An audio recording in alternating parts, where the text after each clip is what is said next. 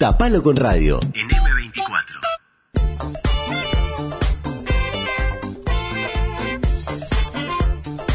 Se nos estiró la charla y por eso la cortina sonó algún segundo de más, porque estábamos despidiendo a él y al mic, que la rompió, y recibiendo a Juan Pablo Méndez, que es amigo de la casa y que los oyentes de M24 ya lo conocen, porque estuvo a cargo de la columna de Vida Digital, ese es el nombre oficial. Vida Digital. ¿no? Vida Digital. nombre. Buenos días. Hola, bienvenido a Tapalo con Radio. Qué lindo lo que están haciendo. Desde el lunes enganchadísimo, la verdad. Copado. Ay, qué acá. bueno. ¿Cómo está Juan? Bien, divino día, ¿eh? Divino Hermoso, día. Vine por la Rambla, monopatín, tiki tiki. Sos del Ah, calor como yo porque estuvimos hablando al principio. verano, y- Me parece. El invierno tiene momentos disfrutables. El verano es disfrutable. Estuve en Enriqueta el fin de semana. ¿Sí? Sí, fui a almorzar, muy rico y gratamente sorprendido con los precios. Eso Ah. lo- se lo voy a ir diciendo a la audiencia. El falafel Eh, es muy bueno. eh, sí, falafel comí falafel rico. con Sí. salsa de yogur para Ah. una entradita, Opa. comí parrilla, comimos ensalada y temí lo peor en un momento. Dije, bueno, esto mm, voy a gastar Tan, tan, eh, tan. tan, tan, porque tú sabes que, eh, Sí, bueno, la- bastante la, comida, también. sí, sí, pero no, no, no, me sentí... Falafel y, y parrilla es como bueno. Una entradita antes Todo. de, de falafel, Ah. muy rico el falafel, hubiera comido Muy. eso. Y el pollo crocante también. Uf. Está muy bueno. Nunca lo Yo probé. soy- Yo, Yo voy porque voy a la placita con mi hijo. Ah. Él queda jugando ahí y yo. objetivo. Exacto. Exacto. bien, ¿eh? Tomarte una birrita. Con razón me llevaste la todo, otra vez. Todo, todo bien. Me, me dijeron mucho que esa es la estrategia, sí, que Sí. la plaza, dejar al hijo en la plaza y comer eh, mientras lo mirás. Que Y, abandono. y éxito. beber, comer y beber la limonada también muy rica. Sí. Eh, así que bueno, ahí está Enriqueta, en el corazón del Parque Rodó. dice. ¿Qué lugar? Qué ¿Qué lugar es lo Qué más lugar. lindo? El lugar es lo más lindo y, y la cocina también, pero no, no vinimos a hablar de eso, a pesar de que estemos Yo, hablando chocha, hablando de Yo cocina contigo también, me, copo, pero Ayer- bueno. Ayer hablamos O de cocina. aguavivas no las pusimos en la carta todavía, pero... En cualquier, si querés te, No las paso la recetita. Incluso que gente que siguió mandando eh, fotos de su heladera también hoy llenas de bebidas alcohólicas. Esas no son heladeras para, para cocinar. Vinimos a hablar eh, de vida digital, así que Juan Pablo Méndez, adelante. Vos tenés preguntas para hacernos, me parece. Sí, en realidad vamos, vamos. Ustedes estaban hablando del primer trabajo hoy. Sí. Yo le voy a cambiar el primero qué, pero me interesaría saber si acuerdan. Estamos todos más o menos en la misma, en el mismo rango etario por lo que veo. ¿Qué fue lo primero que, que- que hicieron cuando se conectaron a internet por primera vez? Ay, Yo me acuerdo no perfectamente, sé si. Yo me acuerdo porque este fue. eh, no sé si fue exactamente la primera, pero sí es como mi primer recuerdo. Debe haber sido así allá por el 97, 1997. O sea que internet seguramente yo no tuviera en mi casa. Así que esa tiene que haber sido mi primera vez. Era en la biblioteca de una facultad donde mi padre estudiaba. Eh, y me acuerdo que yo pasaba horas ahí porque, bueno, era como era como la placita de Enriqueta, digamos. Dejar al nene ahí en el internet y. Solo que en silencio. Solo que en silencio. eh, y yo me encargaba, yo lo que hacía era entraba a páginas de deportes y anotaba eh, las direcciones en un cuaderno, tipo como un. Quería generar como un manual, digamos. Para entonces ponía www.elgráfico.com.ar y iba descubriendo páginas que no recuerdo ahora, pero que no creo que tuvieran mucha información ni ninguna actualización en tiempo real. Había como notas más que nada y yo estaba generando como ese catálogo. No sé bien para qué, pero bueno, tenía 12 años, tampoco es que iba a estar eh, haciendo nada muy interesante. Sí. Bueno, lo mío es un poquito más, este, mm, no sé, eh, precario en el sentido que era el MCN, puede ser. Yo Ya estaba. El, S, Tengo el ese ICQ recu- iba a decir el- yo. y el chat ese de Terra que era como un el de delirio grupal que todo el mundo ponía hola y todos contestábamos a A una vorágine de gente Wow, que no se conocía. Con Colombia, Claro. qué zarpado. Ahora sería re peligroso. Ahora Me encanta que estás hablando con Colombia. En ese entonces, naif total, todo el mundo, ¿no? Sí, yo Sí. también, el, el uso que recuerdo es como de la comunicación, de tener un el programa este, el chat o que se llama ICQ, que era una florcita. Uh, y me previo acuerdo, al MCN, ICQ, ¿eh? Claro, yo tenía un, her- o sea, tengo un hermano mayor que él eh, chateaba y no sé cuánto, entonces él era creo que el que tenía la cuenta o teníamos una cuenta juntos, no me acuerdo cómo era. Entonces nos conectábamos a internet con esos ruidos de esa conexión con otra galaxia espacial Matabas que el teléfono de la casa, además. Matabas el teléfono y el que atendía el teléfono, Sí. o sea, estaba todo mal, se cortaba el internet, todo. Y ahí chateábamos y no sé, no, no- no me pregunten, pero era como esa in- inmediatez de la comunicación que era impresionante. Eso por suerte no sigue siendo así. El internet cambió. Sí, cambió muchísimo. Eh, nosotros lo vimos cambiar. Hay gente que, imagínense, nativos digitales, personas que están empezando a usar Internet ahora, ni siquiera eh, niños y jóvenes, estoy hablando de tercera edad, que de repente se anima a entrar a ese mundo en estos últimos años y se encuentran con una cosa que no tiene nada que ver con eso, ¿no? Aquello, estamos los nostálgicos, decimos, bueno, tenía sus cosas buenas, tenía sus cosas buenas, tenía sus cosas malas, pero lo cierto es que muy poca gente accedía a Internet y por suerte hoy en Uruguay las cosas han cambiado bastante y somos la amplia mayoría de los uruguayos y las uruguayas los que tenemos acceso a Internet. A nivel global también ha crecido un montón la cantidad de gente que puede acceder. Lo que tenía así bueno es, no sé si se acuerdan, pero en aquel entonces, yo por ejemplo, mi- el, el de los primeros sitios que recuerdo era uno que se llamaba elsitio.com.uy, punto .com, perdón, y vos entrabas y era de chats también. Entonces tenías chat con Colombia, chat con Ecuador, chat sala de chat del tal Elegías edad, como el grupo de chat edad. por temática. Exactamente. Y como vos decías, las conversaciones no tenían mucho sentido.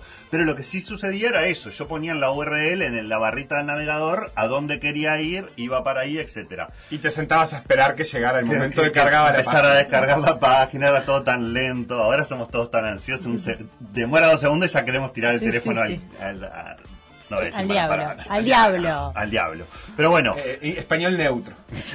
En español neutro acá, pongamos esa regla. Recorchelis. Pero bueno, era muy horizontal en el hecho de que cualquiera que tuviera el conocimiento subía a su sitio web, uno lo, lo conocía de alguna manera y accedía. Luego apareció el gigante Google y dijo voy a ordenar esto. Vio tremendo negocio y ahí empezó a cambiar lo que es el mundo de Internet.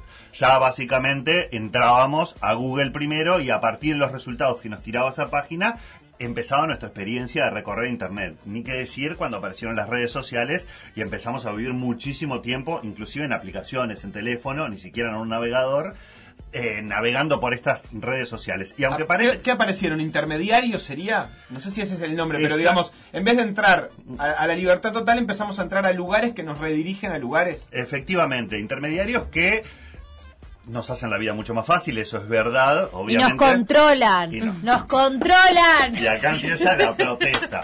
Nos controlan. Me gusta. Esto hace 10 años nadie hubiera dicho nos están controlando. Ahora hay como una cuestión de decir, bueno, ¿qué pasa con todos estos datos? Todo es gratis en Internet. ¿Qué onda? Claro. Que todas las redes sociales que estoy usando son gratis. Bueno, ni que hablar que en el correr del año vamos a hablar muchísimas veces de este tema porque está, está sobre la palestra. Todo el mundo está eh, un poco ya preocupado por esto. Por lo menos de oído dice, ah, los datos personales es algo. Me tengo que preocupar. Cuando lleno un formulario, cuando acepto una cosa, a ver qué onda. Pero por otro lado, entregamos, entregamos, Eh, entregamos, entregamos, Vi ¿no? un documental el otro día que decía, si no pagas por el producto es porque sos el producto. Y me pareció Frase de alarmante pero a la remera. vez. Acción Frase poética. de remera. Acción frase poética digital. Efectivamente, efectivamente. Eh, pasamos de ser como usuarios en muchos, no digo en todos lados, pero muchos, en muchos lugares. eh, nunca fuimos como. Ya somos usuarios, ¿no?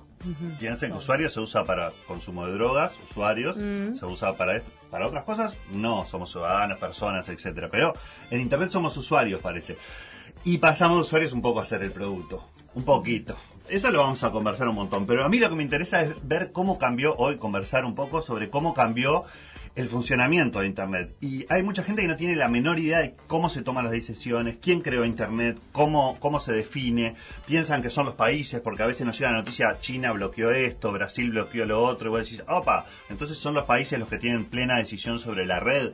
Y no es tan así. En realidad la red cuando se creó, y a partir de ahí hasta el día de hoy, se creó a partir de un montón de actores, entre ellos los gobiernos, los estados, el sector público, pero también en esa misma mesa y en igualdad de condiciones se sentaron las empresas, el sector privado, la sociedad civil, las organizaciones de la sociedad civil, la academia, sobre todo en las universidades, no estoy hablando de la Universidad de la República o la ORT, o la- o- sino de las universidades a nivel este, internacional, aunque la Universidad de la República tiene bastante que ver con lo que es el desarrollo de Internet aquí en Uruguay, y este, también la comunidad técnica, los que hacen posible, los, los nerds, digamos, los que hacen posible que se desarrolle Internet y cómo, cómo vamos descubriendo cómo es mejor el desarrollo, más fácil, más ágil, con nuevas tecnologías.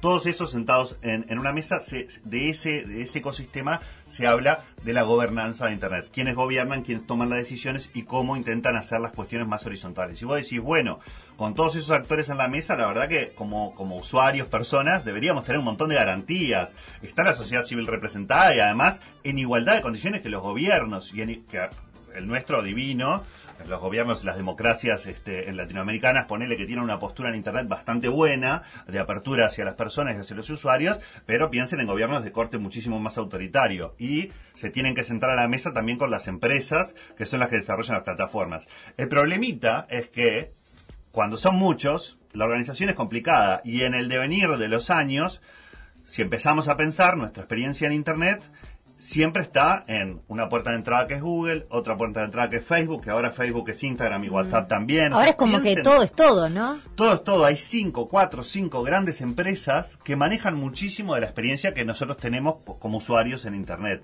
La verdad que hay un montón de creaciones este, mm, independientes, se podría decir, que quedan por fuera de los resultados de búsqueda, que, que- que los algoritmos de las redes sociales los terminan matando y favorecen a otras cosas. En fin, tanto Facebook, Google, Apple, ni ni que hablar, este, Microsoft y Amazon son los cinco grandes de la tecnología norteamericana, pero además a nivel global se podría sumar alguna empresa china si hablamos del mundo. Este, son básicamente los que manejan nuestra experiencia hoy por hoy en Internet. Está zarpado. que, que incluso por momentos, eso que decías, están siendo favorecidos. Es decir, eh, eh, es la, la gran polémica, creo que fue la del año pasado, eh, si el tráfico eh, eh, eh, puede estar más dirigido hacia alguno de esos lugares. Si, por ejemplo, los mediadores, los que prestan el servicio de Internet, nos pueden favorecer para que entremos ahí, por ejemplo, no cobrándonos cuando usamos WhatsApp. Esto es una pasa. forma de favorecer el tráfico hacia una de esas grandes empresas, en este caso Facebook. Exactamente. Hay experiencias, eso es, eh, no se nos pasa acá en Uruguay. Hay experiencias, por ejemplo, en países africanos o regiones de Latinoamérica en las que se le pregunta a la gente, ¿tenés acceso a Internet? No. ¿Usás Facebook? Sí. Y no entienden que Facebook es Internet. O de repente, el único acceso que tiene a Internet es, porque Facebook es el que brinda la red de, de Internet en esos lugares, la aplicación de Facebook. Queda, queda ahí. Ahí a duras penas un- que ir a Wikipedia, como Claro. también les doy Wikipedia gratis. Pero es interesante esa, esa diferencia entre eh, que podés usar algo porque es gratis, eh, e incluso no te están cobrando la forma de acceder a ese servicio. Y por lo- pero por lo tanto no puedes acceder a todo el resto. Este, son decisiones que también muchas veces toman los estados. Sí. Y vos hoy también tenías para hablar de alguna de las decisiones y de las polémicas que se está generando, porque no siempre las decisiones son para favorecer a esos grandes, sino que algunos estados se empiezan a preocupar para poder poner un freno, para no tener una competencia, en definitiva, en el, porque en definitiva le compiten en el uso del poder al propio estado. Definitivamente, estas empresas son gigantes y son muchísimo más grandes y poderosas que la mayoría de los estados. Eso hay que decirlo. Imagínense Uruguay, nosotros acá, para pedirle los datos de alguna persona que ha cometido un crimen, por ejemplo, la justicia dice, ah, quiero acceder a su cuenta. Se lo tengo que pedir a Facebook. Sentate y espera tranquilo a que Facebook te tire esa información. Hay otros estados que tienen otra espalda, obviamente, por su tamaño, por su porte, por la cantidad de usuarios que tienen, y que todavía se pueden enfrentar, podríamos decir, a estos gigantes de la tecnología y negociar un poco más duro. La última de las experiencias, la que, la que vimos y es bastante divertida y preocupante al mismo tiempo, es lo que intentó hacer Australia. En realidad, en parte lo hizo. ¿Qué dijo? Bueno, a ver, toda la información que está en Facebook eh, no es de Facebook en sí. Y Facebook gana mucha guita con los contenidos que yo genero en como, como usuario, pero además con lo que generan los medios tradicionales de información, las radios, los periódicos, etcétera, que de más está decir que están en una crisis económica bastante fuerte hace años. El modelo económico de un periódico todavía no, no- no se entiende muy bien cómo hacer para ganar la plata. O sea, lo que dijo Australia fue, esa información no es de Facebook y Facebook la está vendiendo, en definitiva, con publicidad. Efectivamente. Entonces dijo, de ahora en más yo quiero que Facebook le pague a los medios de comunicación por cada clic que tengan en, en su plataforma. En sus. Por ejemplo, si eh, Facebook pone una publicidad en la página de 24 de Facebook y a partir de eso alguien hace clic, tiene que alguna parte ir para el medio que generó la información. Sí, y ni siquiera con publicidad, simplemente porque M24, imaginémonos, ¿eh? En Australia hay mucho uruguayo en Australia. Sí, M24 eh, publica contenidos en Facebook y esos contenidos generan tráfico, generan tráfico para Facebook también, visualizaciones, reproducciones. Ahora Elian Mick les estuvo contando un poco de engagement. Me bueno, que vamos a hablar, la voy a traer porque claramente sabe un montón. Pero bueno, este... em, si, si, si genera eso, ya por eso yo le tendría que estar pagando, digamos, a el medio de comunicación. Eso fue lo que dijo Australia. Voy a hacer una ley que ah, obliga Pero a la solo con los medios de comunicación. sería. Exactamente, solo con los medios de comunicación. Si nosotros los usuarios, que cada vez más el contenido de usuarios se hace viral, muchas veces vemos videos, etcétera, cosas que las personas publican desde sus propias redes sociales, blogs personales, etcétera. Gatitos, perritos, Perri- bloopers. Claro, mi Eso. perro re vale plata, Claro. pero no me lo va a Gratis. pagar. Facebook. Yo subo una foto mía, no me pone me gusta nadie. Nadie. una foto de mi gata y escuchame, Es trending un topic. éxito. ¿Y recibís un morlaco? No, cero. Pero bueno, lo que intentó hacer Australia fue eh, decirle a Facebook y a Google, a los dos, ustedes van a, y a la mayoría de las plataformas, empiezan a pagar a los medios que son los que generan eh, información. Acá también entra la discusión de información válida. eh, información que eh, intentar evitar la fake news, priorizar a medios que tienen periodistas profesionales y están generando información. Pero bueno, ¿Qué hizo Facebook cuando le intentaron obligar a esto? Dijo, ah, sí, bueno, voy a bajar todas las páginas de información de medios australianos de mi plataforma. Dios las mío, bloqueo. pero este es como... Chau, no existen más. Si vos tenías- guerra. habías compartido una publicación de El Diario de Sydney, no, no conozco ninguno, este iba a aparecerte esa, a- esa, esa publicación como desaparecida. La habían borrado, básicamente. Y las mismas páginas en Facebook de estos medios de comunicación estaban totalmente vacías. Increíble.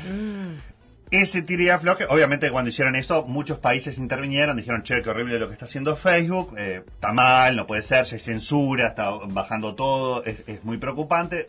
Mark Zuckerberg dio como un pasito para atrás y dijo, bueno, ok, vamos a negociar. Más allá de que Australia aprobó esta ley, eh, Google y Facebook, ¿qué hicieron? Dijeron, vamos a negociar nosotros directamente con los medios cuántas morlacos le pagamos. Y eso es medio un bajón porque es Facebook el que define con qué medios se sienta a negociar y cuánta plata hay. Y también porque imaginémonos que los grandes medios son los que se sientan en esa mesa y los medios chiquititos quedan un poco por fuera de esos acuerdos. De todas maneras, es un caso a estudiar, eh, no, no por nosotros, que podríamos estudiarlo tranquilamente, sino por otros países que empezaron a bichar y decir, opa, mira lo que hizo Australia. Algo logró, digamos. que tuvo". Algo logró. En el fondo, para no ser inocentes, hay un, una pulseada muy fuerte entre los grandes medios de comunicación en todos los lugares del mundo, los grandes, los pesados, los monopolios muchas veces en distintos países, y estas grandes plataformas que juegan con otras reglas y que han acumulado muchísimo poder en Internet y en nuestras vidas en estos últimos años. Digamos que esos cinco gigantes de Internet tienen muchísima información sobre nuestras propias vidas, las cuatro que estamos, los cuatro que estamos acá sentados en la mesa, probablemente sepan más de nosotros a veces que nosotros mismos sobre Ay. nuestras inclinaciones. No lo a- dudo. No los voy a asustar, también podría servir bastante, pero bueno, la idea es qué va a pasar después de esto, cómo se va a replicar este, este problema en otros países grandes, dígase, por ejemplo, Brasil, si hay un cambio de gobierno y se, se para un poco de punta, la Unión Europea, que es la primera en defender derechos civiles en, en- en medios digitales, no esperaría demasiadas novedades en, este, en esta Bien. arena en Estados Unidos. La Juan Pablo digital. Méndez, su columna de vida digital. Miguel, estamos leyendo tu mensaje. No, bueno. El número que escribiste está perfecto. Dice Héctor de Gordón cómo se fueron directo a Google y se jopearon a los precursores. Alta Vista, Licos o Star Media. Uf, Me da una eh, nostalgia, ¿no? Para Latin poner Chat, remera. sí, sí, sí. Eh, Yo tengo una angustia. José dice, mi primer uso de internet fue por el 2001 para bajarme unos wallpapers de la Rock and Pop, del programa de Pergolini. Aburrísimo. Descargar una imagen era... Tomarte un tiempo. tomarte si, un si estabas tiempo. en un cibercafé con buena conexión, capaz. Pero Sí. dice Sí, mucho de nosotros la primera cosa que hicimos, ¿eh? O de no- nosotros adolescentes, lo primero que hicimos. O, lo- o las páginas de El Ares, el Emule, yo tenía también de El bajar Ares música. Pirata. copiaba virus. trancaba todo por un tema que bajaba. Pirata, pirata. Pir- Pirata. Y querés Siempre apoyar al pirata. artista. Y ahora apoyando al artista. Denle Qué- like. qué rostro.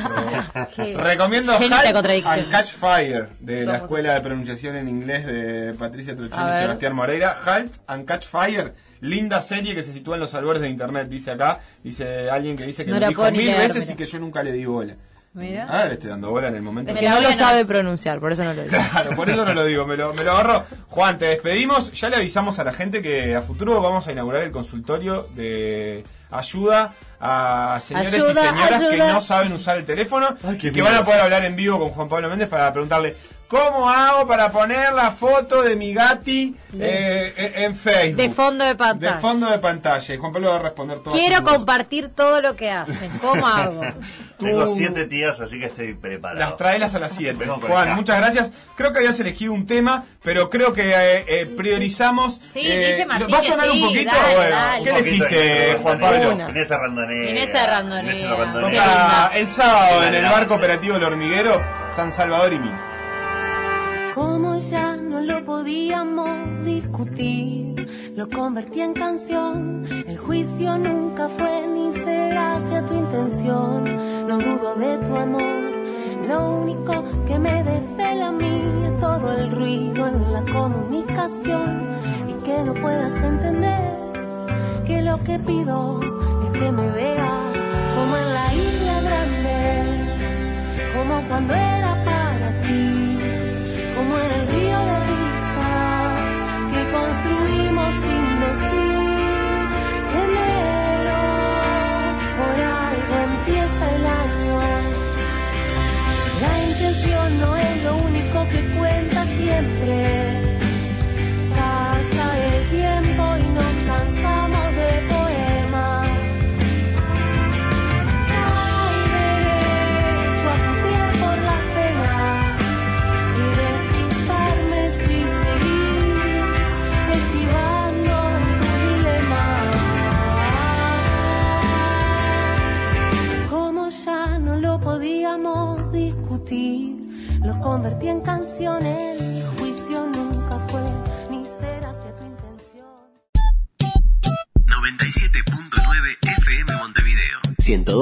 101.5 FM Maldonado.